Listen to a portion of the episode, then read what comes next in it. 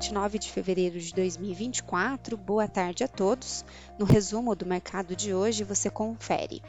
O Ibovespa encerrou em queda de 0,87%, fechando aos 129.020 pontos. O IBGE divulgou a PNAD contínua do trimestre encerrado em janeiro. Segundo a pesquisa, a taxa de desemprego avançou para 7,6%, abaixo da expectativa.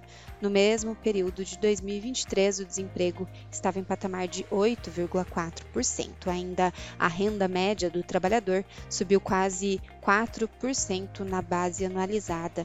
Após o fechamento do pregão, teremos balanços de MRV, Grendene e Copel para acompanhamento.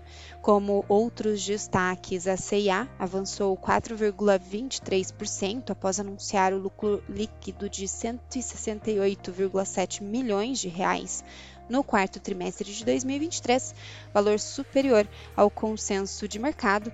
Esse é o nosso destaque positivo, enquanto as ações da marca da Ambev lideraram as perdas com mais de 6% de variação percentual negativa após divulgar uma queda de 11% no lucro da companhia.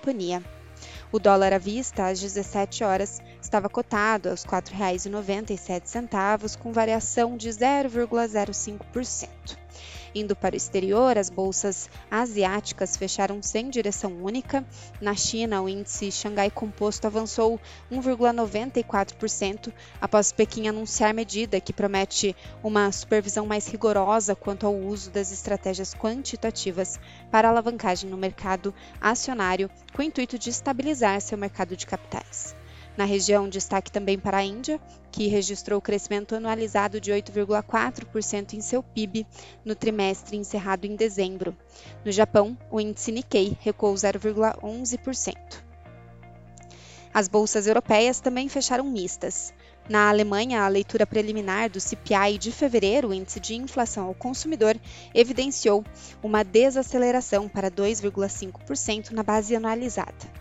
Ainda na Alemanha, as vendas no varejo em janeiro caíram 0,4% na comparação com dezembro, enquanto havia expectativa de alta. Na região, a leitura final do PIB francês registrou crescimento de 0,1% no quarto trimestre de 2023, enquanto a prévia havia evidenciado estabilização. O índice Eurostox fechou próximo à estabilidade. As bolsas americanas fecharam por sua vez majoritariamente em alta. O PCE de janeiro, principal medida de inflação pelo Federal Reserve, registrou desaceleração tanto no índice cheio quanto no núcleo, para 2,4% e 2,8% respectivamente, predominando um tom de alívio com os dados em linha com o esperado. O Nasdaq marcou o maior patamar de fechamento desde 2021, com alta de 0,90%. O S&P 500 subiu 0,52% e o Dow Jones avançou 0,12%. Somos do time de estratégia de investimentos do Banco do Brasil e diariamente estaremos aqui para passar o resumo do mercado. Uma ótima noite a todos.